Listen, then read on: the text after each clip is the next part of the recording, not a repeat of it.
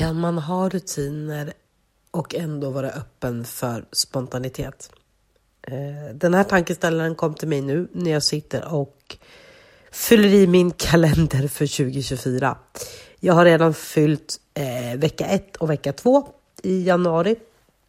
Jag kommer ha semester vecka 1 så då blir det mycket fokus på återhämtning, vara med personer som jag tycker om, men också motion eh, och läsning av ett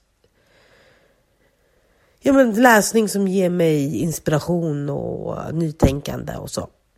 Eh, och när jag sitter och skriver det här, för då är det så här, men meditation ska jag ha eh, ett visst antal minuter, eh, läsning och så ska jag få in motionen då. När jag sitter och fyller, fyller i det här så blir jag också så här, vart i min kalender finns det spontana? Hur ska jag få plats med det spontana? Så det är min fråga jag vill kasta ut till er. Hur får man rutiner och spontanitet att gå ihop? och så vill jag säga välkommen till Vägen mot livscoach. Det här blir årets sista avsnitt. Eh, nästa avsnitt jag släpper, då är vi inne i 2024 redan. Jag kanske har svar på min egen fråga, men jag vill också kasta ut den till er. För att just i nuläget så är jag så här. Eh, spontanitet har inte, alltså det har varit en del av mig så, absolut. Men jag har också varit en person som gillar att planera. Men jag försöker balansera det här och bli mer eh, spontan för att jag älskar också när saker händer utan att jag liksom tänkt på det eller planerat det. Eh, fast jag behöver mina fasta rutiner för att få ett balanserat och hälsosammare liv. Eh, och då menar jag hälsosammare mentalt också. Och det har jag märkt att jag har släppt på när det varit mycket stress, när det varit mycket förkylningar, alltså you name it. Så då kom den här frågan till mig att kan man ha rutiner och vara öppen för spontanitet? Finns det en yin och yang i det här? Eller måste jag släppa på det ena? Eh, och jag vet att svaret inom mig redan är nej. Man ska inte behöva släppa någonting. Det handlar om att jobba på balansen. Hur får ni det att fungera? Hur får ni eh, luckan att vara spontan? Eh, att den är öppen även om du får in dina dagliga rutiner. Eller kör du att du är spontan på helgerna och kör rutinerna på vardagarna? Vad funkar bäst för dig? Och vad skulle du vilja ändra på? För man säger ju nytt år, nytt kapitel brukar man säga så. Eh, och meningen är ju att du ska göra det du mår bra av. Så det blir lite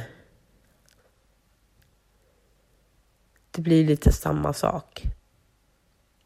Att... Eller samma sak, nu vandrade jag iväg i tankarna här.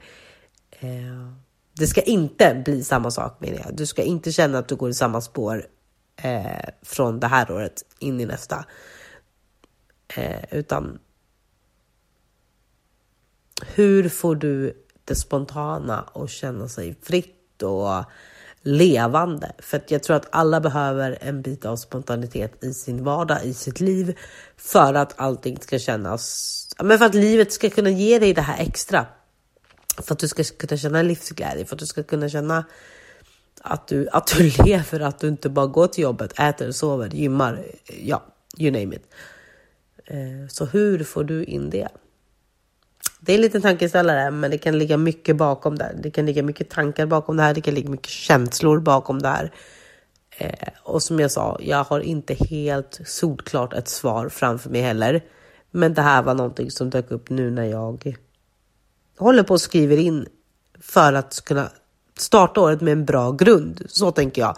Jag startar mitt år med en bra grund, rutiner som jag vet att jag behöver och jag lägger inte allt på morgonen. Jag lägger inte allt på kvällen. Jag lägger en sak på morgonen och en sak på kvällen. Och sen har jag ett jobb såklart och kommer fortsätta mina studier. Så det blir liksom ett intensivt eh, halvår av 2024 skulle jag säga. Till sommaren så släpper jag ju studierna för då kommer jag vara klar förhoppningsvis och då vet jag inte liksom vad andra halvan har att ge. Och det kan som sagt, jag vill ju att det ska hända mycket under det här första halvåret som jag inte har planerat. Mycket som som får bli en hel överraskning eller en hel, ja men oförutsägbara saker liksom så. Eh, men jag ville dela den här tanken mer för att jag tycker att den är perfekt att dela nu så här i slutet.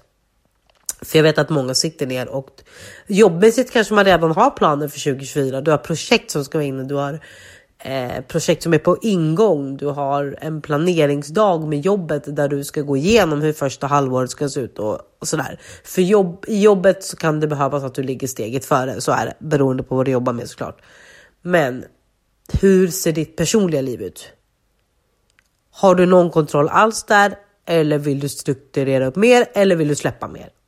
Så jag tyckte att det här var perfekt frågeställning för sista avsnittet för 2023 och jag passar på att önska er gott nytt år och ta hand om varandra och så kör vi med en jävla positiv attityd och boost in i 2024. Tack för att ni lyssnat det här halvåret som varit och hoppas ni ser fram emot nya avsnitt som släpps redan första januari. Vi hörs och ta hand om er. Puss och hej!